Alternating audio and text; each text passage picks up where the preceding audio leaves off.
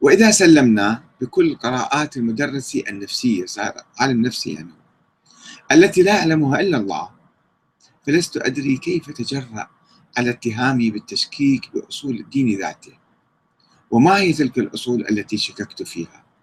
هل كفرت بالله تعالى أو بالنبي محمد أو باليوم الآخر؟ وما هو دليله على هذا الاتهام؟ سوى الاتهام العشوائي والظن بالسوء ولست أدري ماذا أذنبت بحق السيد المدرسي اللي عشت معه عشرين سنة تقريبا. يوميا إحنا مع بعض نعمل في خندق واحد. وإذا كان يمتلك هذا العمق الغيبي في قراءة قلوب الناس ومعرفة المؤمن من المنافق اللي النبي محمد ما كان يعرفهم فلماذا لم يكتشف صديقا له عاش معه وعمل معه حوالي عشرين عاما؟ يقول المدرسي إن أكثر التشكيك في أمر المهدي جاء بدوافع سياسية ولم يكن قائما على أسس علمية سليمة.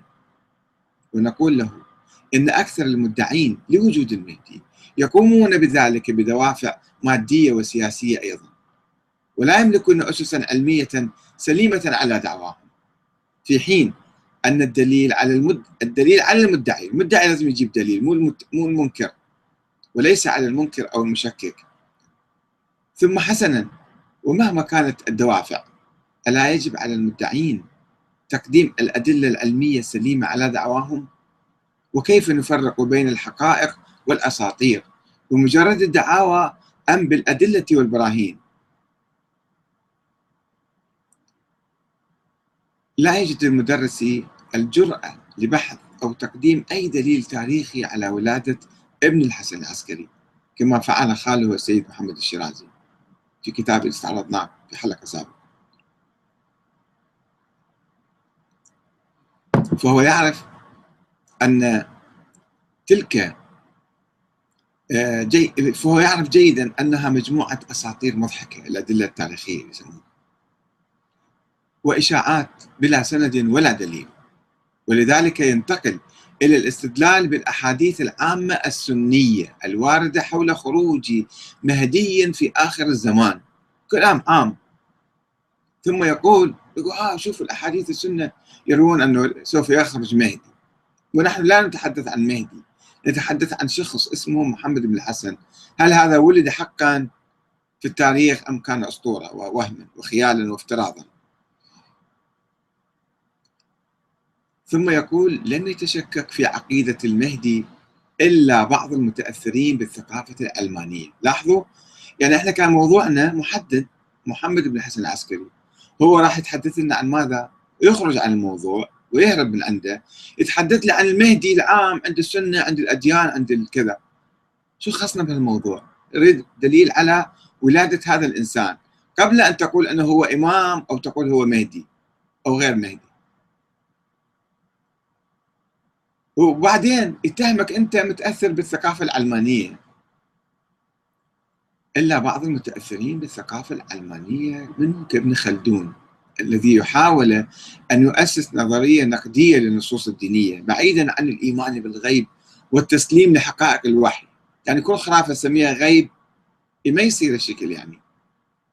وقد أورد 28 حديثا في عقيدة المهدي وحاول تضعيف أسانيد بعضها. وكان واضحا أن تشكيكه كان قائما على نظرية في الاجتماع من قيام الملك بالعصبية ومحاولة نسبة هذه العقيدة بتلك العصبية. ولكن إذا جعلنا معيار تقدم العقائد السياسية والحركات الاجتماعية فلا تسلم حتى العقيدة بأصل الدين من هذا المعيار ذي البعد الواحد. أنا ما خصني بابن خلدون. شنو قال؟ شنو ما قال؟ شو خصني بي أنا أسألك بحث علمي في داخل الفكر الشيعي في داخل التراث الشيعي. أن علماء الطائفة الاثنى عشرية يقولون ما عندنا دليل على ولادته دليل تاريخي إنما افتراض فلسفي. ولم يعرف ابن خلدون أن سلامة سند حديث واحد تكفي لقبول عقيدة غيبية. خبر آحاد يشكل عقيدة وين جبت الكلام هذا؟ العقيدة تحتاج آية قرآنية. تحتاج أحاديث نبوية ثابتة وما عندنا هالشكل عقيدة ثابتة بالسنة. العقائد كلها ثابتة بالقرآن. فجيب لي آية من القرآن حتى تثبت عقيدة وسمي هذا عقيدة. مو كل أسطورة وكل خرافة وكل كلام السميع عقيدة. ما يجوز الشكل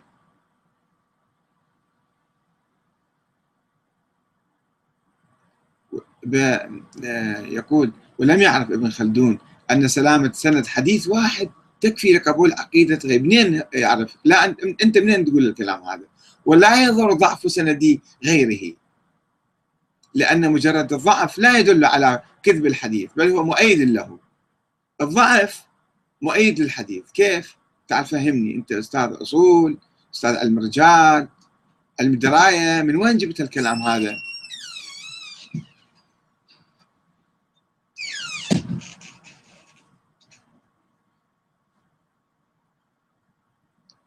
ويستعين بقول للشيخ المحدث ناصر الدين الألباني. يقول إن عقيدة خروج المهدي عقيدة ثابتة متواترة عنه صلى الله عليه وآله. يجب الإيمان بها لأنها من أمور الغيب. وهذا محدث محدث كثير من الأحاديث أيضا ضعيفة حتى حديث الرضاعة الكبير يقبله هذا الشيخ الألباني.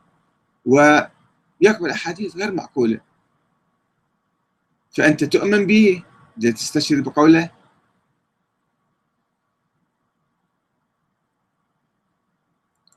لأن هذا العقيدة يجب الإيمان بها لأنها من أمور الغيب والإيمان بها من صفات المتقين كما قال تعالى ألف لام ذلك الكتاب ولا ريب فيه هدى للمتقين الذين يؤمنون بالغيب. وإن إنكارها لا يصدر إلا عن جاهل أو مكابر. أسأل الله أن يتوفانا على الإيمان بها وبكل ما صح في الكتاب والسنة. فهل هذه العقيدة صحت في الكتاب والسنة؟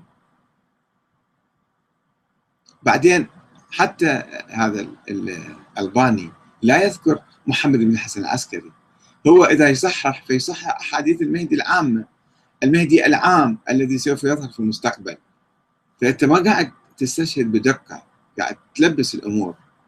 أو الألباني اعترف في هذا الحديث اعترف بماذا؟ كن دقيقا في الكلام. أنت تدعي الاجتهاد. المجتهد ما يتحدث بهالصورة. يتحدث بصورة دقيقة. ونقول للمدرس حتى لو صحت تلك الأحاديث